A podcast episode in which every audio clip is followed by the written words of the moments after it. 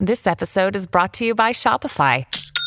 Forget the frustration of picking commerce platforms when you switch your business to Shopify, the global commerce platform that supercharges your selling wherever you sell. With Shopify, you'll harness the same intuitive features, trusted apps, and powerful analytics used by the world's leading brands. Sign up today for your $1 per month trial period at shopify.com slash tech, all lowercase. That's shopify.com slash tech. Hello, everybody. This is Marshall Poe. I'm the editor of the New Books Network. NBN listeners like to read books and buy them. So we thought we'd tell you that right now, our friends at Princeton University Press are having a remarkable site wide sale. You can get 50% off books, including ebooks and audiobooks, with the code 50, F I F T Y, at checkout until May 31. You can save some real money on Princeton University Press books. I encourage you to go there and check it out. Hello, everybody. This is Marshall Poe, and I'd like to tell you about a great podcast called Philosophical Disquisitions. It's hosted by John Danaher. On the show, he talks to many experts about the interaction of technology and humanity. He has a ton of great episodes, and it's easy to find. It's on Apple Podcasts, or you can find it simply by typing Philosophical Disquisitions into Google. It'll come right up. We really love this podcast, and in fact, we love it so much that we're going to give you a little sample of what you'll find there. The following episode is republished from Philosophical Disquisitions. I hope you enjoy it. So, my guest today is Virginia Eubanks. Virginia is an associate professor of political science at the University of Albany at the State University of New York. She is the author of several books, including Automating Inequality How High Tech Tools Profile, Police, and Punish the Poor, and Digital Dead End Fighting for Social Justice in the Information Age. Her writing about technology and social justice has appeared in The American Prospect, The Nation, Harper's, and Wired. She has worked for two decades in community technology and economic justice movements. She was a co founder of the Our Data Bodies Project, and she lives in Troy, New York. Uh, welcome to the show, Virginia. Thanks so much for having me. So, Virginia, I invited you on the show today to talk about your book, Automating Inequality, which is a really interesting look at the nature and co- consequences of what I call algocracy or algorithmic governance in the delivery of public services. So the book is constructed around a series of case studies, and you use these to argue that the automation of public services is creating a digital poorhouse. One is that one that is both analogous to the physical poorhouses of history, and yet also subtly different and possibly more insidious. So you describe some of the mechanisms through which this digital poorhouse is created, and then argue that it undermines important social values, including freedom, equality, and social inclusion. Now, as is always the case when we're discussing a book, we're not going to be able to cover everything that the book uh, covers, but hopefully we can touch upon some of the main issues and ideas and arguments. No, I insist that we talk about every single thing that's in the book. Well, people have to have some reason to buy the book as well. So. that's true. Yeah. Yeah, I just want to start with maybe some general kind of background questions concerning the motivation of the book and its methodology, and maybe its its central thesis as well. There's a famous quote, I think, from William Gibson, uh, and I may have taken this from you as well as an illustration of the thesis of the book, which states something like the future is already here, it's just unevenly distributed. And that quote is usually taken to uh, be a comment on the wealthy having access to technology that other people don't have, so that they have access to the future already. But I guess the motivation behind your book or the idea behind your book is that the reverse is actually true. Could you maybe comment on that idea? Yeah, so I love that quote. Um, I use it all the time, but I do tend to tell people that I mean it the opposite way of what I think William Gibson meant it, uh, uh how William Gibson meant it. So, one of the sort of origin stories for this book is uh, for many years I worked in the Community Technology Center movement, which meant that I was in communities um, co designing technology access spaces with people who lived in those communities. So I did that in, in public housing and I um, did it in poor working class communities in California and in upstate New York. Um, and one of the places that I did that work was a, a residential YWCA um, here in my hometown of Troy, New York, where 90 poor working class women lived, some of which um, with their with their kids in what was more or less um, sort of like a single room occupancy hotel. And we built this really beautiful technology lab at in that space, and um, one of the folks that I worked really closely with, um, who goes by a pseudonym in my work now, uh, goes by the pseudonym Dorothy Allen.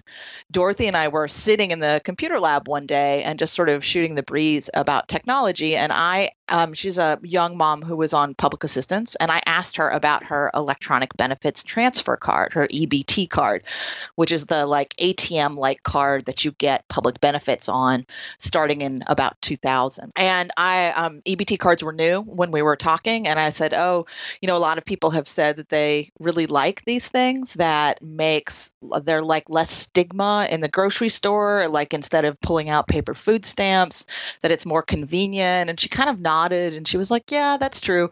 She's like, But at the same time, my caseworker uses the digital records that are created by this card as a way to track all of my purchases and all of my movements. And I must have had this like really shocked look, naively shocked look on my face because she kind of laughed at me for a while. And then she got more quiet and she was like oh virginia you know you all meaning professional middle class people you all should pay attention to what's happening to us because you're next and so i and that by the way that conversation happened in 2000 so that was 18 years ago.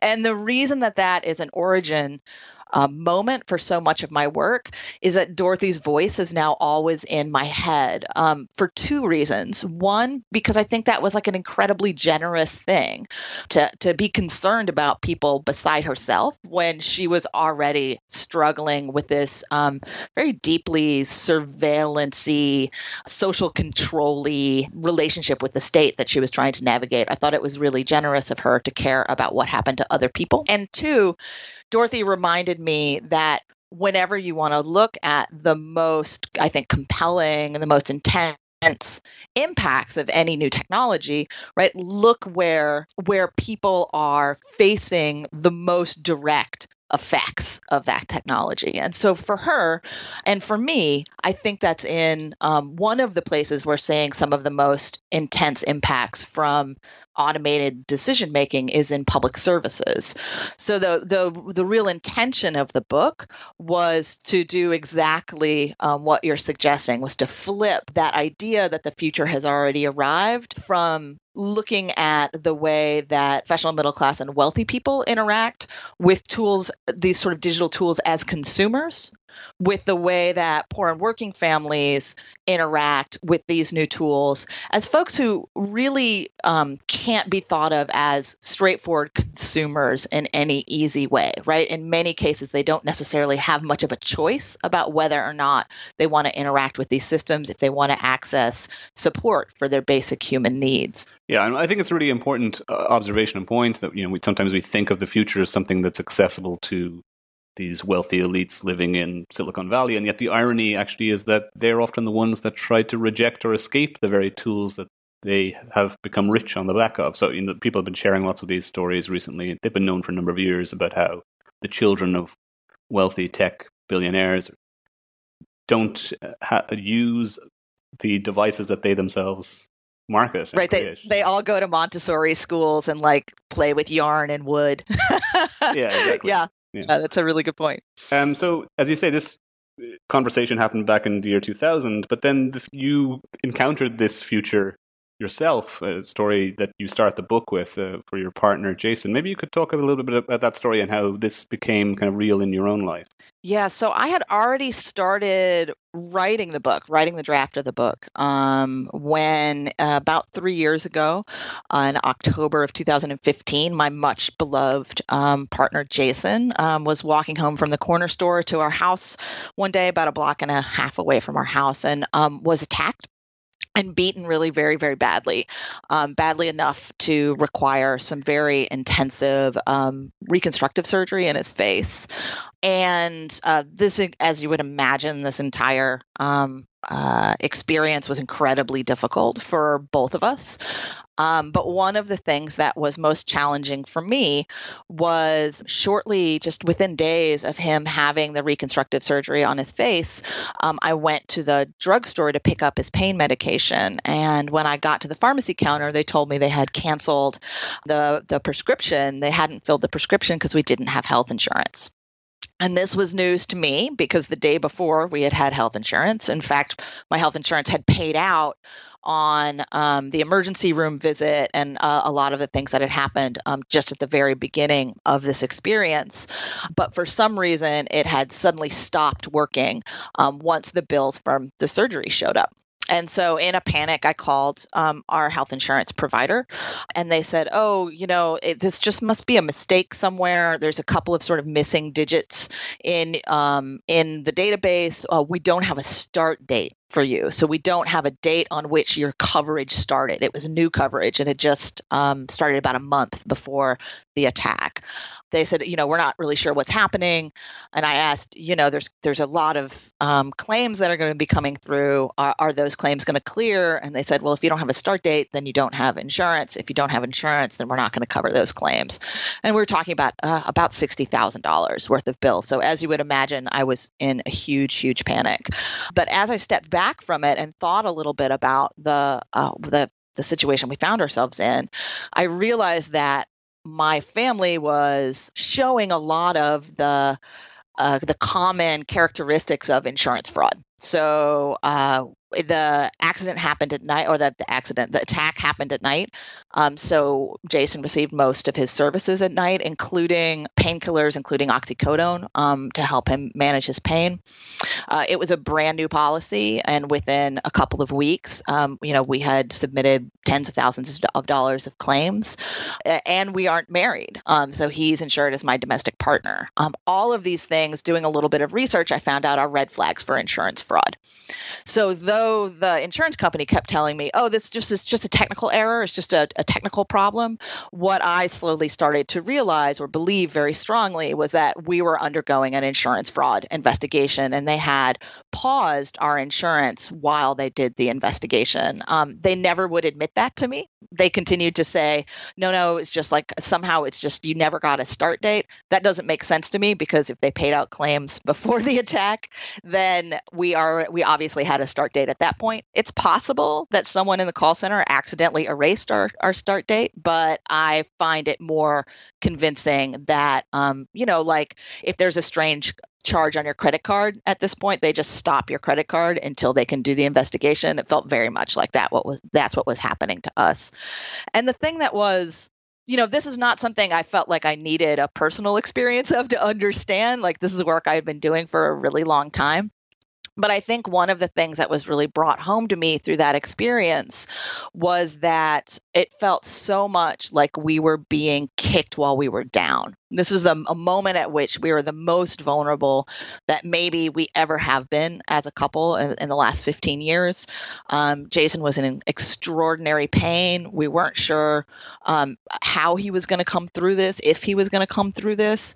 I was caring for him and trying to manage all the other parts of our life, including the incredible support we got from our community and uh, having our insurance paused while this was happening really felt like having um, the scaffolding of our life pulled out from under us. And so it really did give me this sort of personal, um, I think, understanding of what it might feel like to have this happen to you all the time right to have this the, the thing that made a difference for us in the end we did get our insurance back and one of the major things that made a difference for for us is this was like an aberration in my life. This is not something that happens to me a lot. Would have been a very different situation if i was relying on medicaid and um, home heating assistance and um, homeless services and child protective services and um, supplemental nutrition assistance right? If i was involved in all of these programs then this kind of thing would be happening all the time. And I'm not sure we would have had the energy to fight back had this been happening on more than one front at once. Yeah, I mean, you, you kind of detailed this in the introductory chapter that it was an exhausting process of trying to rectify the situation. And I, I, I could imagine that people develop this kind of learned helplessness if they're subject to these systems all the time, that they just effectively give up or drop out and don't access their, their benefits or their entitlements or whatever. Yeah, I'd, I'd I'd prefer to shift the uh, the uh, intention there, right? Like, so I don't think it's so much that people learn helplessness as that um, organizations and institutions know that if you grind people down hard enough, they'll eventually give up from exhaustion or fury or whatever. So uh, I, I, I know what you're saying, but I'd like to put the onus back on the institutions that do this to us and not on us who get tired.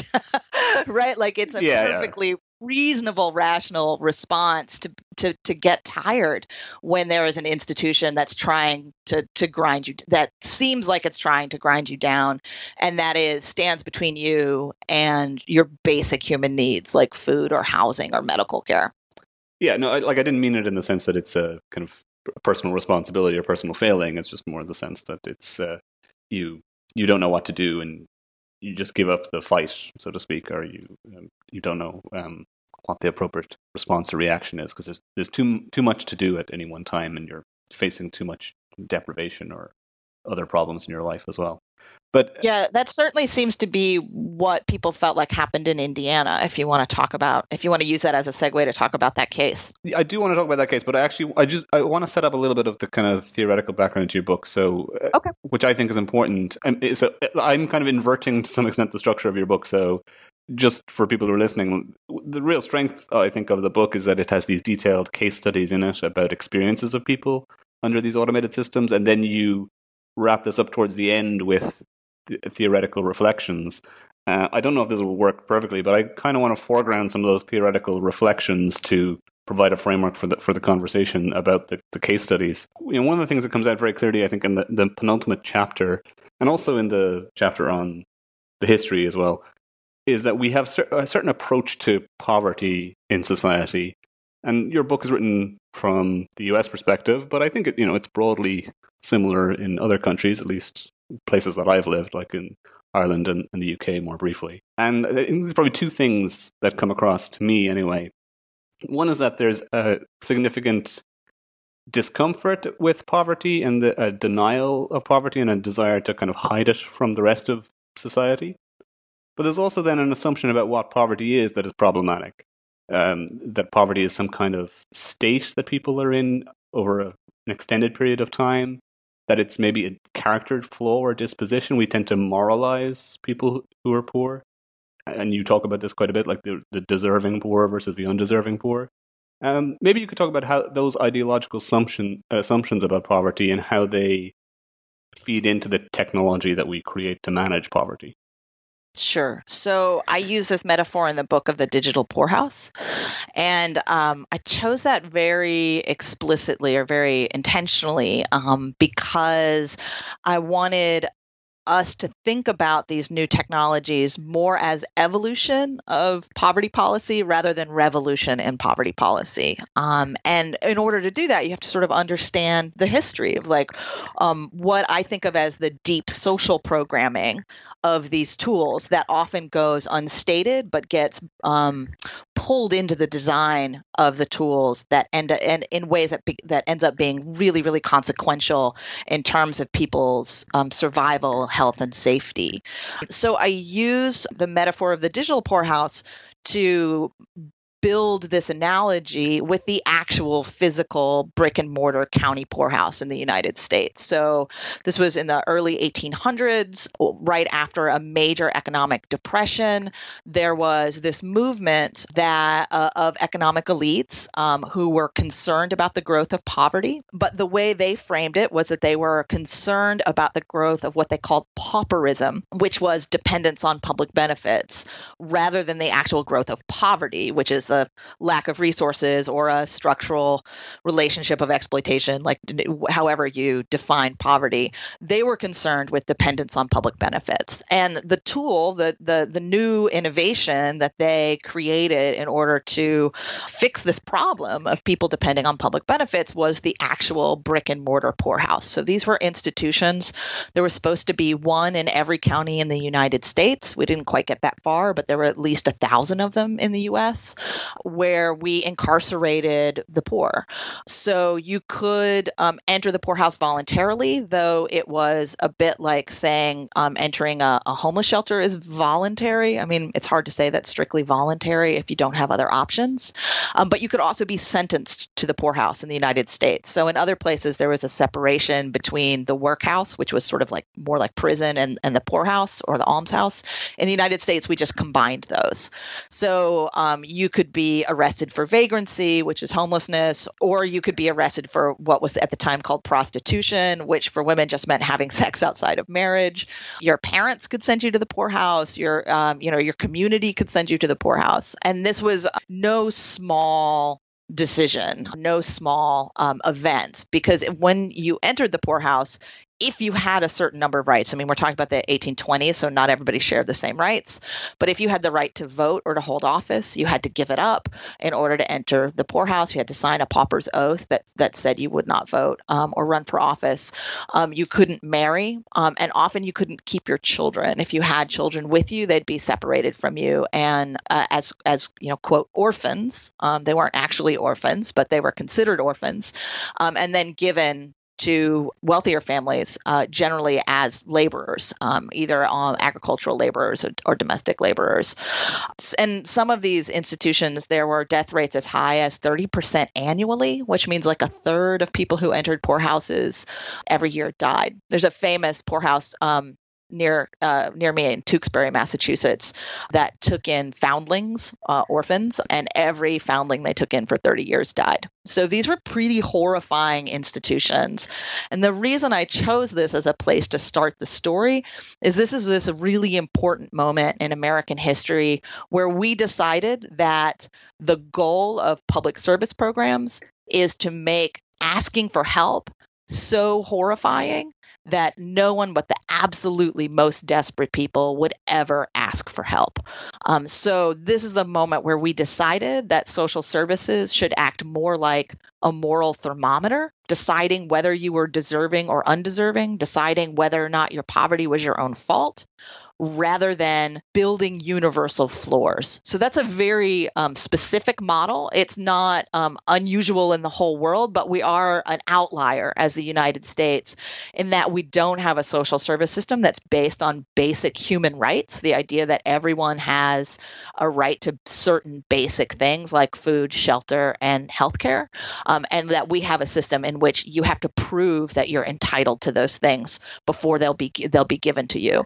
So can I just yeah. interject yeah. just briefly? This is more for people listening, which is that I, I agree that the U.S. is probably an outlier in that respect, but I definitely see manifestations of the same kind of ideology in, in Ireland in particular. And there's whole scandals recently about the way in which the Catholic Church institutionalized people, I think for basically similar, on similar grounds and similar reasons, to the ones that you were stating there, that people were institutionalized in the in the poorhouse. So I just wanted to throw that comment in. Yeah, and if you look at Australia and New Zealand, right, there are some very similar processes at work there. In fact, I'd love to talk about the robo debt scandal in, in Australia right now, uh, which sort of pushes this stuff to uh, its sort of logical and horrifying conclusion, but we can leave that for later.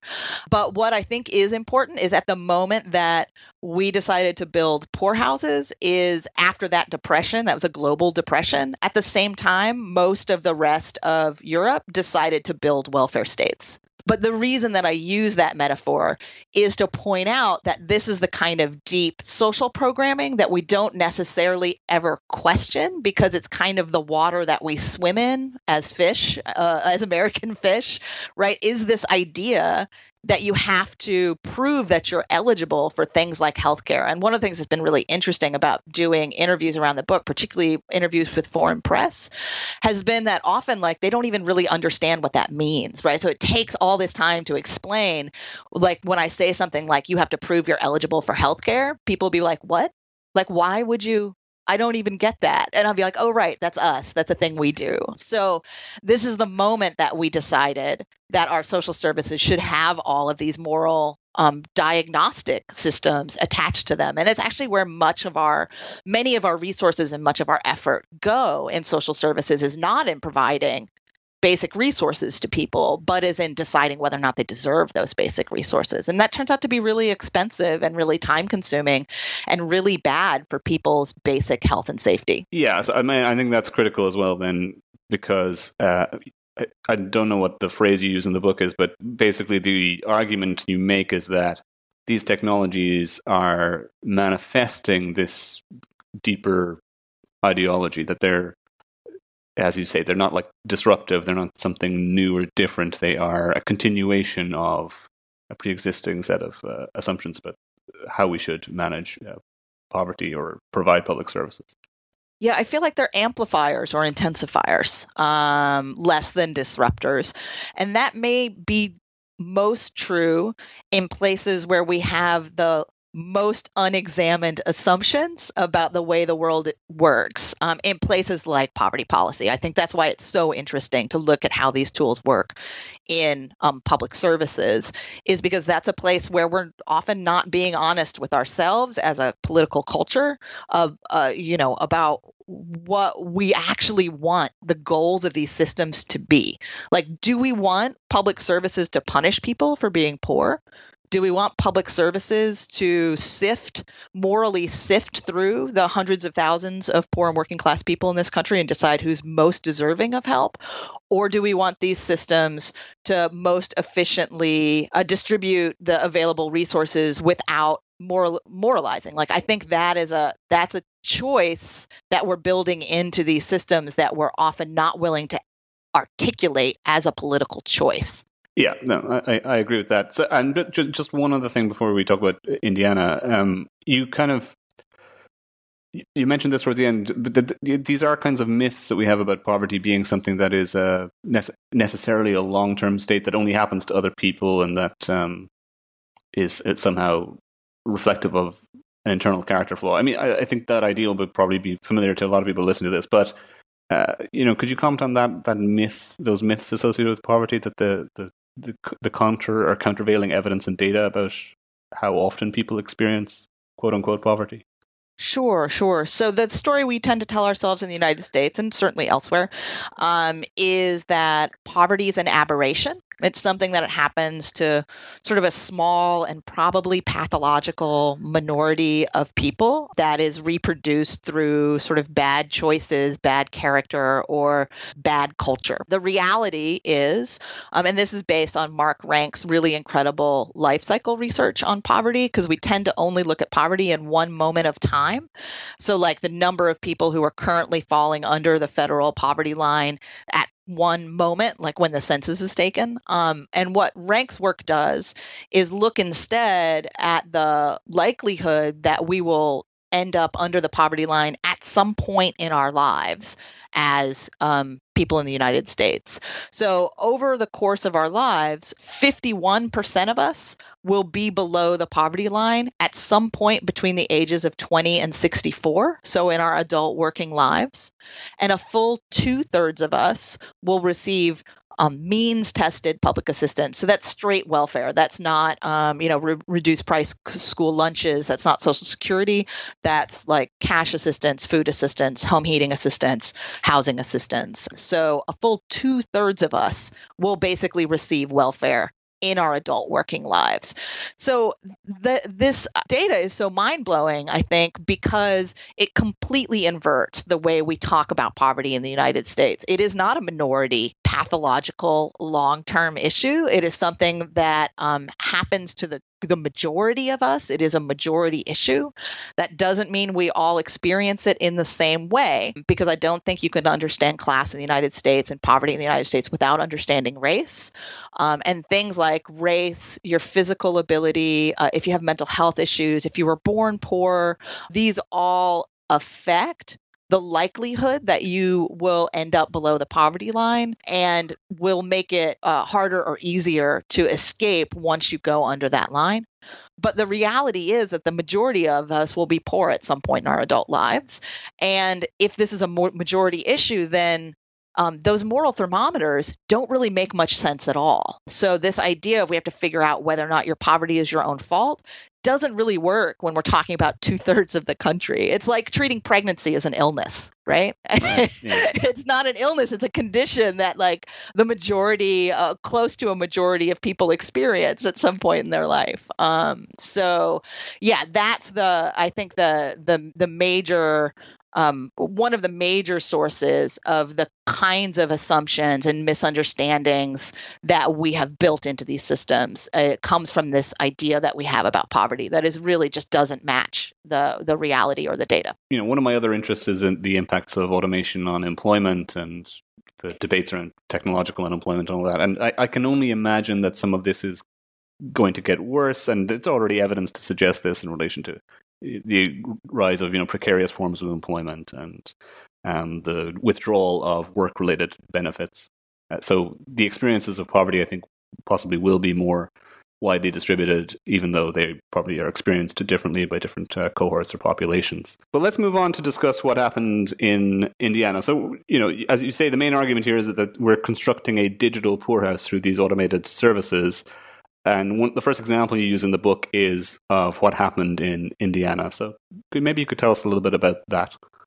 Sure. So Indiana um, started when in 2006, then Governor Mitch Daniels signed what was eventually a 1.34 billion with a B billion dollar contract with this consortium of high tech companies that included IBM and ACS to automate all of the eligibility processes um, for uh, their welfare programs for cash assistance, food assistance, and medical assistance in the state of Indiana. And what that system looked like was moving 1,500 public employees uh, who used to be local caseworkers who worked in county offices that lived in the same places that the, the folks they served lived, moving them from those positions into private private um, jobs with a private contractor in regionalized call centers. Um, so rather than, and then encouraging folks who are applying for public assistance to apply uh, through an online application rather than to go to their county office.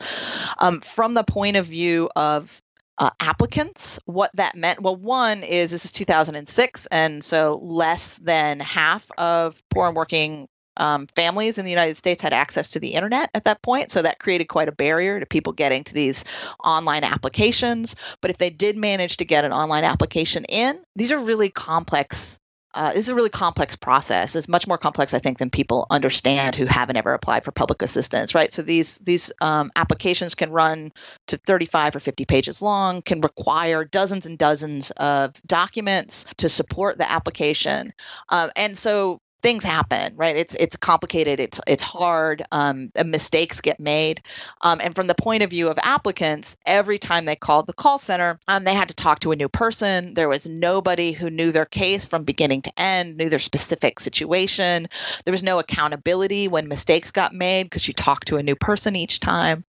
And from the caseworker's point of view, rather than being responsible for a docket of families, a group of cases, a group of, of families that they developed relationships with over time, they were now just responding to a list of tasks that dropped into this queue in their workflow management system. So they felt like they didn't have context on people, they didn't know how things worked out for them.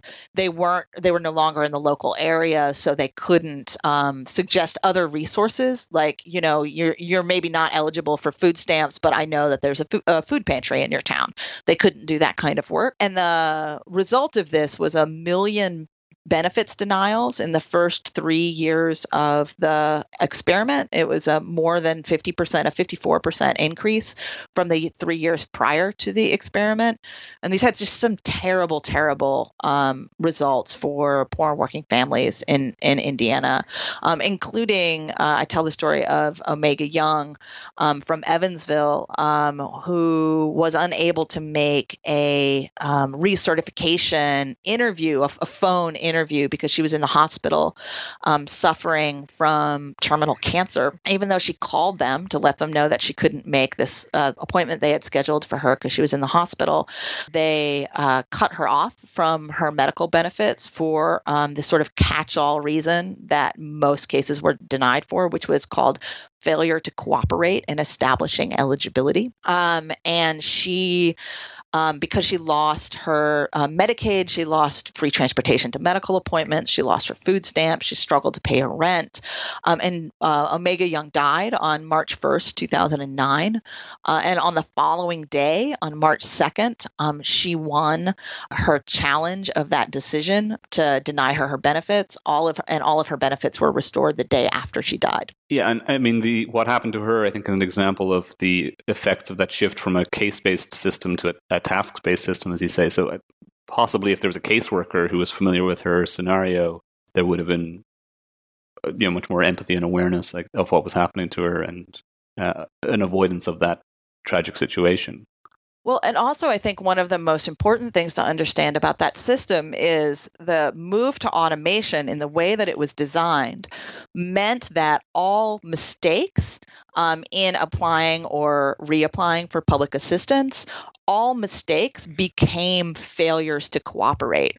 Um, so every time a mistake got made, it was on applicants to figure out what had happened, what had gone wrong, and fix it within 13 days. Um, so this put a really unreasonable set of expectations on some of the most vulnerable people in Indiana. The welfare system is a really hard system to navigate, um, and it left them, um, it not only left them alone to navigate it, it also basically accused them of a felony if they made a mistake, right? Because welfare fraud, failure to cooperate, which can easily become fraud, is a felony right and you can serve jail time for that so it it raised the stakes on making a mistake so high that many people that i spoke to after the experiment suggested that basically people just gave up on public assistance. That they just decided that it would be safer and better to do without.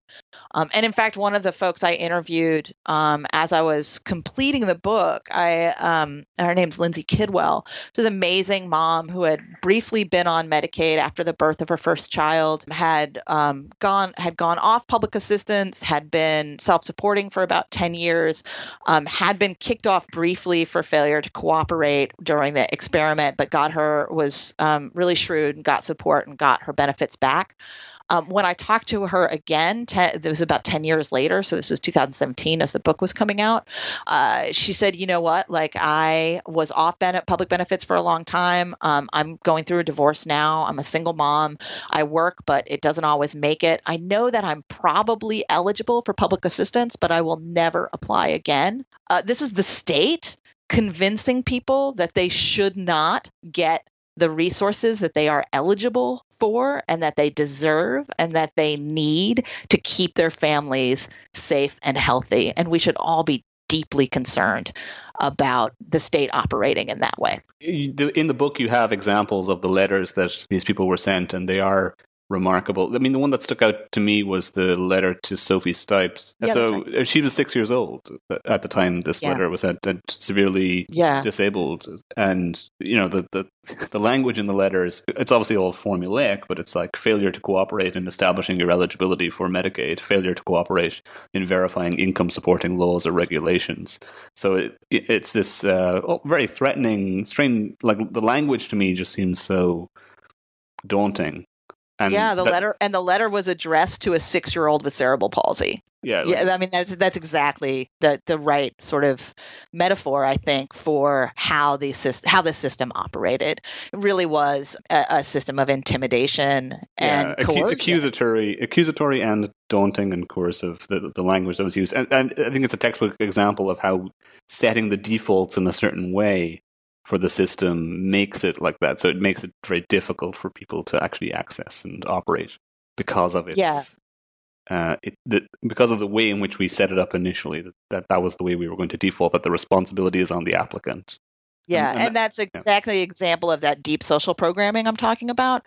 So this this choice that's not a choice uh, that that gets so deeply embedded that we don't even realize it anymore.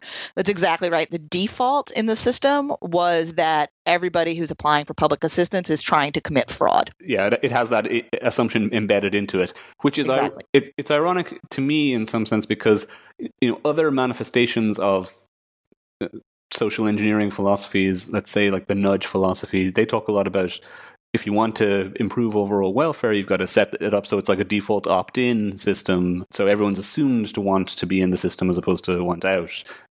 So it, it's interesting. Uh, that plays out in relation to like pension payments if you're a employee of a company. And yet they set it up in a different way because there's a different set of ideological assumptions when it comes to accessing welfare. I just find that yeah, exactly. an interesting illustration. So, I mean, what was the net result in Indiana? What happened in the end? So there was a, a, one of the sort of bright points actually in the book is that is is strangely, ironically, is Indiana, which is that um, just regular folks, um, including um, organizations that were taking up the slack where the state had stepped back. So, li- libraries, for example, became de facto welfare offices as librarians struggled to help people fill out these applications online. The only place that they could get online was often libraries. Um, local government had to step in and fill the gap when people removed help for medical care. Um, and just regular folks, both folks who were applying for and failing to receive public assistance and folks who, who cared about their communities, really pushed back. So there was this incredible movement of people that rose across the state. Um, they had um, these incredible town halls where hundreds and hundreds of people would come to, to protest the changes. And they produced incredible pressure on the governor um, and on both parties um, in Indiana to roll back the system. And because of that pressure, the governor did something really unprecedented, which is cancel this contract three years into a 10 year contract. The caveat to that is that IBM then turned around and sued the state for breach of contract. And at least in the first round of the legal case, actually won. The, the judge in the first uh, round of the legal case um, said that the contract had not been breached and awarded, not only let IBM keep the half billion dollars close to half billion dollars they had already collected, but awarded them an extra $50 million in penalties. Now, that case is, was ongoing and lasted close to eight years. Um, and in the end, uh, the Supreme Court found that, the, that they had actually breached the contract and turned around and gave the state, I think, $140 million, $128 million. But in the long run, this system just ended up costing the state so much more than it than it it saved the state. Right? Often we talk about these tools as ways to maximize efficiency and to do uh, sort of cost savings. Um, but what I often say is building these systems well is actually really really expensive, and building these systems poorly is only cheaper at first in the long run, it ended up really costing not just the families who who suffered directly because they lost their benefits, but every all Hoosiers, all people in the state of Indiana who ended up paying for this failure, both in paying off, uh, paying what they paid on the contract, but also in the eight years of legal battles um, it took to um, decide whose fault it was um, after the um, after the the the failure of the contract after the canceling of the contract. And they've moved to sort of a high what, what they call the hybrid system now which has brought back some um, some pieces of the face-to-face contact that used to be common, um, but has kept the task-based system. And Indiana currently still has the lo- one of the lowest receipt rates of cash assistance of any place in the United States. So something like seven or eight percent of low-income families are receiving help from ta- from the TANF program in Indiana, um, which and which means that the the successful applications have continued to fall off since the hybrid system um, was instantiated.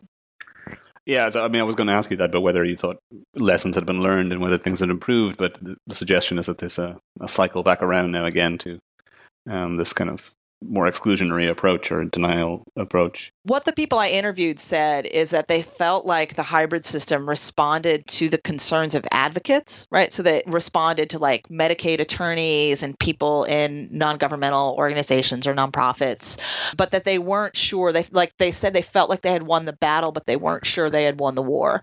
That they felt like it was still uh, a system that was much more difficult to navigate than the than the previous system, and that people were still being diverted. Yeah, so I mean, so that's one mechanism through which the, kind of digital poorhouse is being created, and it's a good illustration again of the the ideology that's enfolded with these systems. Um, I'm going to just skip, I think, the second case study in your book because we're running a bit long, and I really want to talk about the third one. But the second case study has to do with a database for homelessness in LA, which we can sum up exactly what it is roughly by using the slogan which you use in the book, which is that it's a match.com for the homeless. That was the intention behind the project, I guess, but it Yep. ended up having less salubrious uh, uh, or positive uh, repercussions. Although I don't know if Match.com is, is particularly positive either. I'm not sure. well, like the one thing I'll say about that, and then we'll just let people read the book, is um, that one of the things that's really importantly different about the system in Los Angeles is that where in Indiana, like I don't know um, what was in Mitch Daniels' soul when he was um, deciding to sign this contract, and I can't I can't know with any kind of certainty what his intentions were. Um, but many people in Indiana told me that if they had tried to build a system that diverted people from public assistance on purpose, it would have been hard to do any better than they did potentially accidentally. And so while the story that I tell in the, the, story that I tell in Indiana is I feel like it's quite familiar to people. It's sort of the worst case scenario, the perfect storm of right uh, an administration that was really anti-public services corporate actor who is more than willing to step into a lucrative contract without really making sure without having any responsibility to make sure that people weren't harmed and ending in this like perfect storm of of awful consequences for poor and working people in the state of Indiana. I feel like that's a story we're really comfortable with. But once we move to the Los Angeles and the Allegheny County cases um, I'm asking readers to do something much more difficult which is to really grapple with cases where the people who are designing these systems are very smart are super well intentioned um, and are doing actually everything that most progressive critics of algorithmic decision making ask them to do, right? So these are some of the best systems we have, not some of the worst. If I wanted to write a really, really scary book about these tools, I would have written a different book. But in both Los Angeles and Allegheny County, um, the designers here have been really transparent. They've really released a lot of information about how their tools work. They've um, built in mechanisms for accountability um, where that these tools are held in public agencies or in public private partnerships that have some kind of accountability to the communities that they're serving. And in both los angeles and allegheny county there were even some attempts at participatory and user-centered design. So these are all of the things that we tend to ask that folks do right? Transparency accountability and participatory design. And so the harder question i'm asking readers to grapple with with the second two cases is what if we do everything right and we still produce these tools that for their targets for the people who are experiencing them most directly in their lives feel really dangerous and feel like they make them more vulnerable and not less vulnerable what then is the problem um, so yeah. that's the thing that's important to understand as we transition from Indiana to the uh, to the second two cases. Yeah, so I mean, I was trying to think of an analogy as I went along there. That you know, the the Indiana story has the clear villains. It's like the comic book movie, whereas the other two cases are a little bit more mor- morally ambiguous or uncertain uh, as to yeah, I how, think how to interpret them. They're technically more complicated, and they're also ethically more complicated, and that was really intentional. That was part of the design of the book. Yeah, so I mean, the Allegheny County case studies. I mean, this seems like a system on the face of it, which has is very well intentioned. So it's it's they've created an automated system for risk scoring children who might be uh, prone to neglect or abuse of some sort. So maybe you could describe in a little bit more detail, like what the system was, what its intentions were, how it operated. Sure. And we shouldn't talk about this one in the past because it is still going strong. Yes, um, sorry, so that's important. That I, that's okay. The tool that I talk about in um, in the third chapter or the fourth chapter, the Allegheny County case, is called the Allegheny County. I'm sorry, the Allegheny Family Screening Tool, the AFST. And it's a predictive model, it's a statistical model that is supposed to be able to predict which children might be victims of abuse or neglect in the future. And um, the model is built on top of a data warehouse that the county has been building since 1999. And that data warehouse includes um, these regular extracts that they receive from 29 different public programs um, around the county and the state. So things like juvenile and adult probation, child protective services, which in Allegheny County is called Children, Youth, and Family Services or CYF. Um, public school data is in there, data from the State Office of Income Maintenance, which is Pennsylvania's welfare um, sort of cash assistance office, county mental health, county uh, drug and alcohol addiction programs.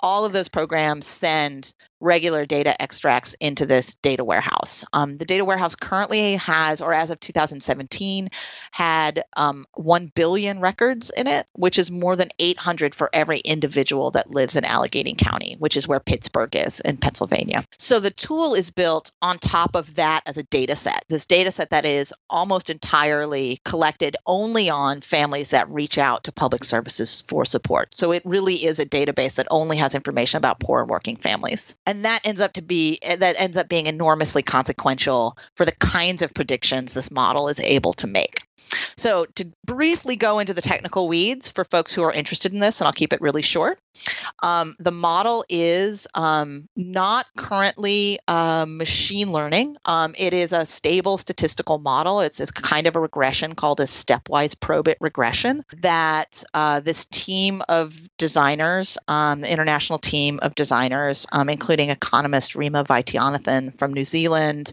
and Emily Putnam Hornstein from the from from USC, um, they ran this probit regression against all of the variables that were available in the data warehouse. Um, they identified 131 factors that they believe are highly correlated with future neglect or, um, or abuse.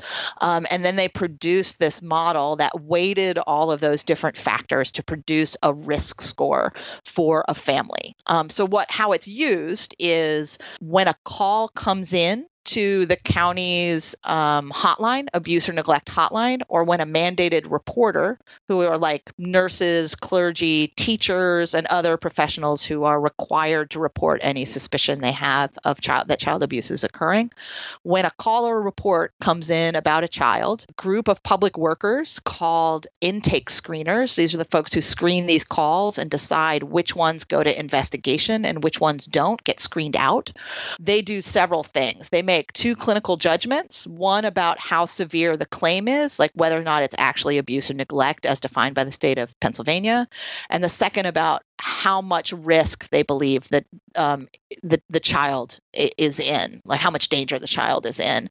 And then once they lock in those two sort of ratings in their system, they run this tool and the tool gives them a score um, between 0 and 20 20 being the highest risk um, the score is just supposed to be supplemental. It's supposed to give um, human intake screeners um, more information from the vast data resources the county has to help them make more objective, more reliable decisions. But if the score currently is over 16, the system actually mandates that um, the call be screened in, that the call be screened in for investigation, unless it's overridden by a supervisor. So that's how the tool is working right now. Yeah, and it creates a little. Uh, it has a visual thermometer reading, doesn't it, that on the screen? Yeah, it goes from green to red if for high risk and green for low risk. Um, so I mean, it, it functions like a number of decision support tools like that it it ranks criteria uses proxy measures to develop some kind of score and then that is supposed to assist human decision makers i guess the fear always in these systems is that there'll be some kind of automation bias or tendency to just not to second guess the judgment of the uh, system itself because humans can't weigh and compare 131 variables in their minds so, you know, who are we to second guess that kind of judgment? It, ha- it was designed by two academics, if I'm correct. So they're they're both university affiliated academics. They won a contract from the county to, to run this system. Is that correct? That's right. Yeah. And it's not it's not a private corporation, as I understand it, that's uh, running this system. It's it's owned and run by the state. That's exactly right. Yeah. So this again is one of these these examples where, you know, most of the stories we hear, for example, there's a, like a similar child welfare predictive model running in Florida that was created by um, a private um, company called Eckerd, um, and they're related sort of um, it's unclear whether they're a nonprofit or what exactly they are called mindshare. So that was the, a similar system that was running in chicago and is currently running in florida that um, chicago chose or i think the whole state of illinois chose to cancel that contract in december of 2017 um, but what i wanted to again what i wanted to do is show people a case where um, really they're doing everything right right? This is really one of the best examples. Um, they've been very thoughtful about design. They involve the community in discussions about how to use the tool. They've been very clear about how it works. They've been very open with sharing. They've shared all of the predictive variables that are in the system though importantly they've chosen not to share the weights of those predictive variables which ends up being very important because then you can't tell whether things are predictive or whether they drive your risk score up or down, and that turns out to be really important. Yeah, on, uh, on that point though, so what so what are the kind of variables that they use, and why aren't they sharing the weights? Yeah, uh, so that is something you'd have to ask them why they're not sharing the weights. Um, but yeah, so let's take apart the the inside of the system a little bit because it's important to understand um, a couple of the concerns that the both parents um, shared with me, um, parents who are currently child welfare involved shared with me, and also the intake screeners uh, shared with me. So, the first concern that folks have is around what are called outcome variables. So, outcome variables are basically the thing in one of these models that you're trying to measure, and in most cases, trying to prevent. So, in this case, they're trying to prevent physical, emotional, sexual abuse um, and really severe neglect of children. Um, so that is actually measured in the state of Pennsylvania by these forms called child fatality and near fatality reports. Luckily for chil- the children of Pennsylvania, there are very few of these reports every year. There's just a handful of these reports every year. So that's not actually enough data to build a reliable model on. You need a lot of data in order to d- develop the probabilities that make a, um, a model's predictions reliable. So they can't use actual documented harm um, which is what they're trying to prevent. So instead of using child fatalities and near fatalities, they had to choose proxies, which are just things that stand in for the thing that you're actually trying to um, trying to to measure or model. So they originally chose two proxies. The first was called call re-referral. That meant that there was a call or a report made on a child that was screened out by the intake screeners and that there was another call on that child within two years. The second proxy that they chose um, was called child placement, which means that a call or report was made on a child. Um, it was screened in for investigation and it in in the within two years in the end it resulted in that child being removed from their family and placed in foster care. So they're no longer using child re-referral. They're now just using uh, placement. Um, but the thing that's really important to note around that and that people were real concerned about is that what that means is that they're actually modeling decisions that are made by the agency of who to investigate and who to indicate for neglect or abuse, and decisions that are made by the legal system of who to pull, which children to pull out of their families and put into foster care. So they're not actually modeling child harm, they're modeling the likelihood of whether or not a child will be removed from their family. And those are importantly different things because the decision to remove a child from their family is deeply, deeply influenced by things like um, racial bias, class bias, institutionalized racism, institutionalized classism, um, who has access to legal help, who doesn't have access to legal help, and and and um, and it is uh, you know it, it, it is not a direct measure of the thing that they're trying um, to um, identify and, and and prevent. So those are outcome variables. There are proxies and that's something that people are really concerned about. Um, the, another thing that people are concerned about is these predictive variables that the predictive variables the 131 things that they have decided are highly correlated with neglect or, and abuse are only pulled out of this ocean of data that is only collected on poor and working families in Allegheny County. So um, that turns out to be a problem for two reasons. The parents were concerned, and rightfully so. I think you would you would have the same concern if one of these tools ranked your family um, super risky for their children, uh, for your children. Um, so the families that uh, the parents I talked to were really concerned about um, false positives, that the system would confuse their poverty with poor parenting would could would confuse parenting while poor with poor parenting in a way that opened their family up for extra scrutiny. Because there was extra scrutiny and surveillance there's a higher chance of something being uncovered that wouldn't have been a problem you know unless you were under this constant investigation. And then that snowballs into um, you know a deeper investigation a court case and your, your child being removed. So they're really concerned about the system seeing potential harm where no harm was actually happening.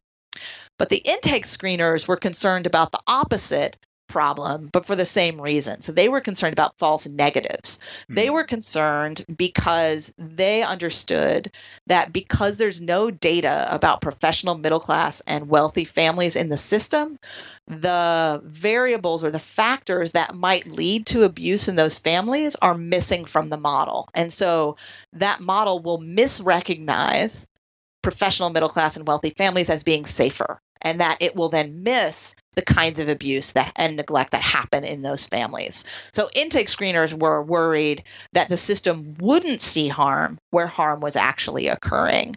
And parents were see, were concerned about the system seeing harm where no harm was actually occurring. But both of those concerns come out of the reality that the data set that this this model is built on only has information about poor working class families. So we could call it a form of poverty profiling. That is very much like racial profiling and the way that it works in predictive policing. Yeah, I mean, I was just going to mention, you know, the debates around the sentencing algorithms, like the COMPAS algorithm. It seems like very similar kinds of debates are playing out here in relation to this risk profiling of of children. Um, and, and this gets to the point that you make. So you you you talk about the fact that the designers have been good, reasonably transparent, and they've constructed a participatory process, but you still describe the system as being incredibly dangerous. And I think we get a sense of why you think it's dangerous from the flaws that you've identified there.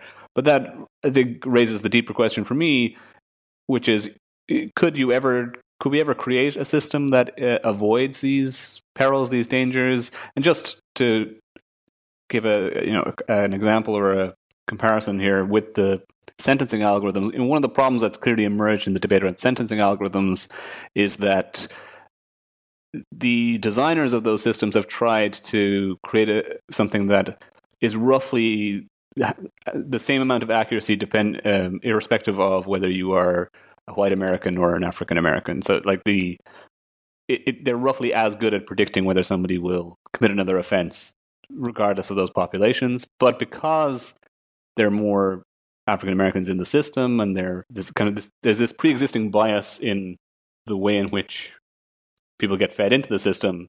That means that you're you're more likely to be uh, a false uh, given a false positive if you're an African American defendant or, or um, prisoner as opposed to a, a white or Caucasian American. So the the system doesn't do anything to the pre-existing biases within the criminal justice framework in, in America. It seems like there's something similar happening here in relation to, to this example. So, is, is there a way of designing this automated profiling system that could avoid those problems, or is this just not the way to approach this social problem at all? Yeah, I think that's a great. I think that's the million dollar question for sure. This is the billion dollar question um, uh, with inflation. Um, so I'll share um, just an anecdote, a personal experience I had. So I was recently on a panel in New York City um, that included one uh, an employee from ACS, which is the Administration for Children's Services in New York City, um, and ACS is moving towards some use of limited predictive analytics in their child welfare system as well. Part of the reason, both in Allegheny County and in New York City, the um, they, they aren't just talking about this tool as a way to maximize efficiency or you know administrative efficacy. They're really talking about these tools as possible tools to help combat um, bias in child welfare. And that's a really crucial problem. So, in 37 states in the United States, um, uh, Black and Native American children are removed from their families at rates that far surpass their um, their uh, proportion in the population, and that's a problem that's called racial disproportionality. This is it's it's a it's a huge problem in Allegheny County. Something like 48% of children in foster care in Allegheny County are black or biracial, um, when only 18% of the youth of Allegheny County are black or biracial. So it's like almost three uh, a disproportionality score of three, which is like um, three times as likely as they should be to be in the system based on their proportion in the um, in the population. Um, and one of the things that happened at this conversation um, that I was in with the um, with the employee from from New York City's ACS was uh, we were talking. We are sort of pushing a bit on him around disproportionality in New York City, which is quite a bit worse than that. Um, and what he said, which I found so telling, it was sort of a defensive moment. But what he said, which I found so telling, was, "Well, I guess you guys." will be happy to know that we're actually taking, um, we're actually removing white kids from their families more than we used to. So, so that was the idea there of justice was not that we put fewer children overall in foster care. It was that we are putting more white kids in foster care, which would lower disproportionality. So I'd say the same thing about prison, right? The goal is not to put more white people in prison, right? The goal is to put fewer people in prison. And so I think we really have to have this deep deeper conversation that isn't just about accuracy or even about bias and this very limited understanding of bias that it only work it, it only happens when like an individual makes a discriminatory decision about another individual but that bias is something that is structural and systemic and built into all of our institutions. And the real hazard of automation um, when you're not designing explicitly to counter those institutional biases is that it will amplify and intensify that um, that discrimination and that exclusion and that inequality um, because we haven't explicitly built against it. So, of course, it's possible to explicitly build a system that pushes back against the institutionalized racism and classism in American um, institutions, but it won't happen by accident. And if we don't build these very rigorous systems that push back against um, bias and structural um, inequality, then we'll end up amplifying and in- intensifying those inequalities. So I think that's the big lesson is again comes back to this idea of the deep social programming of these tools. I think part of the deep social programming of predictive analytics and child welfare um, is this idea that families of color are pathological and that poor families are dangerous to their children and that the you know, they at best need support that comes with a lot of state surveillance. And at worst, they need their children to be given to wealthier families. Um, and that's some deep stuff that we can't just fix with technology. And I'll give you like a very specific example to make that more concrete quickly. So, for example, this is one of the things that Allegheny County hopes that the Allegheny Family Screening Tool can do is help identify patterns of biased decision making among intake screeners over time. Um, not that they think this will fix their disproportionality, but that, that they think that this will help them identify where bias is happening in their decision making and, and start to address it. And that's um, a laudable goal. It's a really important goal. The problem is that the county's own research shows that the great majority of disproportionality in the system does not actually enter at screening, it enters at referral. So, black and biracial families in Allegheny County are called on or reported for abuse three and a half times more often than white families. And it turns out that screening doesn't make much of a difference in that disproportionality. So, screeners are screening in 69% of black and biracial families and 64% of white families. So, just like you were saying earlier, with the problem isn't necessarily that the decision itself is biased against a certain race. The problem is everything else in that system up till then worked together to create a system that is majority people of color or that is majority poor people. And then um, the decision, that decision that you're looking at for bias isn't actually making much of a difference. And ironically, and I think frighteningly, we actually could remove discretion at a point intake screening that could correct for some of this bias that is entering the system from who the community refers to child protective services. And who the community refers has everything to do with who we believe, what we believe good families look like.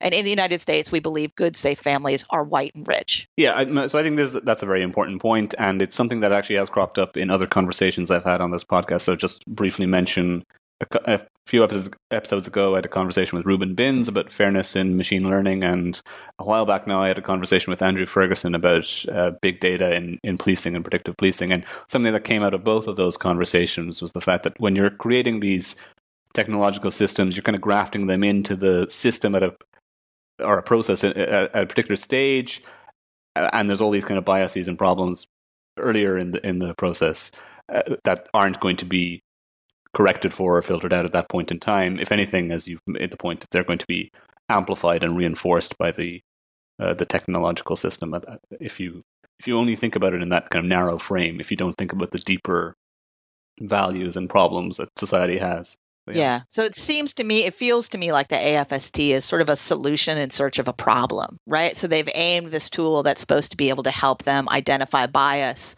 at a place where very little bias is happening, when there are other areas in the system where massive bias is happening, but they're not amenable to data based solutions right? Like yeah. you can't it, there's not necessarily like an algorithm to help families understand that black families can be healthy um, productive fantastic empowering families um, and to understand that um, professional middle class white families can be incredibly dangerous to their kids under certain conditions right? So that's not a data amenable problem um, and so that's not um, that's not where we're aiming this tool. Like we're aiming this tool where it uh, where it works, not where the problem is. Yeah, it's a classic solutionism in in action. That we, yeah, as you say, we have a tool and then we try and put it in somewhere where it can solve a non-existent problem or a, a problem that isn't really the, the main issue or the main the main um, concern that we have.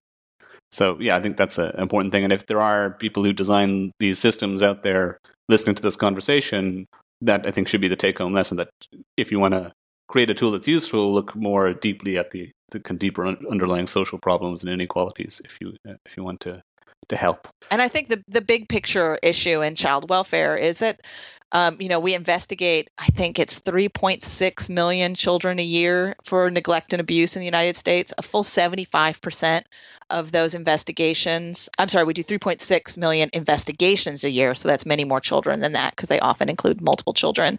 Um, but a full 75% of those investigations involve neglect, not abuse, not physical um, sexual or emotional abuse, um, but are are really uh, investigations about whether or not families have the basic resources they need to support their children. Um, and the issue there is that our social assistance programs are failing, right? So if you read through from the first case to the last case in my book, you see how families get set up right? Like you remove medical care from a family for making a stupid error. Well, maybe they didn't even make the error, for an error being made in their application for Medicaid. And then if you don't have medical care for your children, that's neglect. That's medical neglect, and your child can be removed and, and put into foster care. So this the whole system works together in a way that really radically limits people's options and makes them feel very unsafe and very vulnerable. Yeah, I think that's that's an important point too. And um, as you also point out, neglect can sometimes be a difficult thing to define or characterize. There's a lot of subjectivity in the judgment or assessment of, of what counts as neglect that's serious enough to to warrant some kind of intervention. So we, I think we're pretty much out of time. I do just have one last question I wanted to ask you. We've gone into maybe some of the ways in resolving these problems, some of the values that are at stake. I, I do want to consider briefly, though, this idea of the digital poorhouse in, in your book. So it it is an analogy between the physical poorhouse of the 1800s and this technological poorhouse of the 2010s. but there are important differences between them, and you do outline, I think maybe four or five important differences that I think we should all reflect upon um, about the kind of persistence and the scalability of the digital poorhouse. So maybe you could just comment briefly on the the poorhouse that we're constructing through technology nowadays and how it differs from the past. Yeah, sure. So I think the metaphor is really useful to, to think with, but I think it also is limited in some important ways because there are definitely ways that the digital poorhouse is different from what came before. And I'm not arguing that like things are exactly the same as they were in the 1800s. Like they're not. Um, these tools operate in different ways and in, in, ways that are incredibly consequential for us as a political community and, and for people who come into contact with, with these tools. Um, so one is that they're just quite hard to, they're often quite hard to understand. And one of the things that I did intentionally in the book is actually talk about tools that were sort of low tech, right? So even the Allegheny Family Screening Tool often gets reported about as if it's machine learning or artificial intelligence, and in fact, it's just a it's a statistical regression. Though they are moving now more towards machine learning, and the reason I did that is that I think it's really important for us to convince ourselves that we actually know enough, even if we're not data scientists like me. I'm not a data scientist or economist or people who use these models a lot. That we actually know enough to have informed opinions um, and ask really good questions about how these tools are being used and whether or not they're aligned with our values. Um, so there's some kind of math washing that often happens around these tools that uh, basically sort of is a hand waving that says like, oh, this is way too complicated for you to understand. Just trust us that you know math is going to save these babies. And I think that we are capable of understanding these systems and we have a right and responsibility to do that because these systems are making major political decisions for us in a democracy, and we need to be involved in that decision making. So, one of the things that's different about the system is, right, like a, a brick and mortar poorhouse is very easy to understand, and these tools are a little bit more complicated than that. Um, also, there's there's differences around speed and scale. So we were originally supposed to get a poorhouse in every county in the United States. We didn't quite get there because it took a long time to build them. It took long enough to build them that we realized they were terrible solutions. That they were actually more expensive um, and more damaging to our communities than the kinds of relief, poor relief that we had had before. And so we stopped building them. That's not to say that we didn't get a lot of them. We got, we got a lot of them, and the they lasted well into the 1950s. So the one in my hometown didn't close until 1954. So they were around for a long time. But the new tools scale much more quickly um, and they work much faster in a way that I think we should be really concerned about. The digital poorhouse, too, I think has a kind of momentum to it, a kind of persistence to it that can be remarkably hard to um, which means it can be remarkably hard to decommission them after they've been um, implemented. So um, while I was writing the book, I believed actually very strongly that we would not really be able to stop using these predictive models in child protective services, particularly because of fear of liability or fear of, I mean, understandable caution in the face of children possibly being harmed. Nobody wants bad things to happen to kids. Nobody. And I believed very strongly that it would be almost impossible to decommission these things once you started experimenting with them. I have since happily been proved wrong when Chicago and Illinois canceled their contract with Eckerd in 2017. So there is, I think, more space to say no to these systems once they're um, online. But you can understand that it would be hard to ignore ignore a flashing red number that says a child is in danger, even if you have some doubts about how the tool how effective and accurate the tool is. Um, and also, the record that the digital poorhouse creates is potentially eternal right? So though folks who actually work in this field will will correct me and i think rightly so that uh, you know digital records are much less persistent than you know we often think they are. So you know as anyone who has like an old Jaz drive hanging out in their house and is never going to get the data off that thing knows like these records aren't as forever as we uh, often think they are. But there is the potential for these records to become eternal. And that really matters particularly when we are looking at things like the allegheny family screening tool which doesn't just risk rate the children who are being reported or even just their parents, but every person who has been a member of that household during the time period where these things might have been happening. So these tools are kind of kind of um, viral in their effects because they don't just rate individuals, they rate social networks, that this sort of eternal and viral record um, is a very different kind of a record than like the old paper ledger of the poorhouse, most of which have moldered away to dust.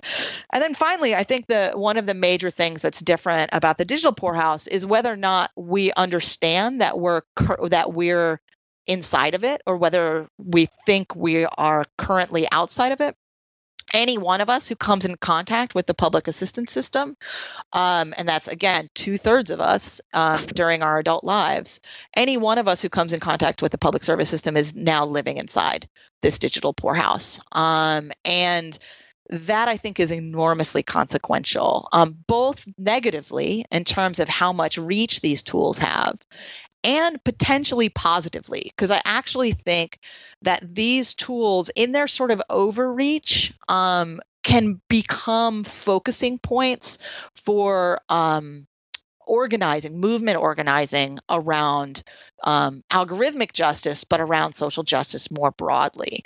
Um, as we see more and more people being touched by these digital tools in ways that um, impact their health and their safety, um, that impact the uh, quality of our communities and the quality of our democracy.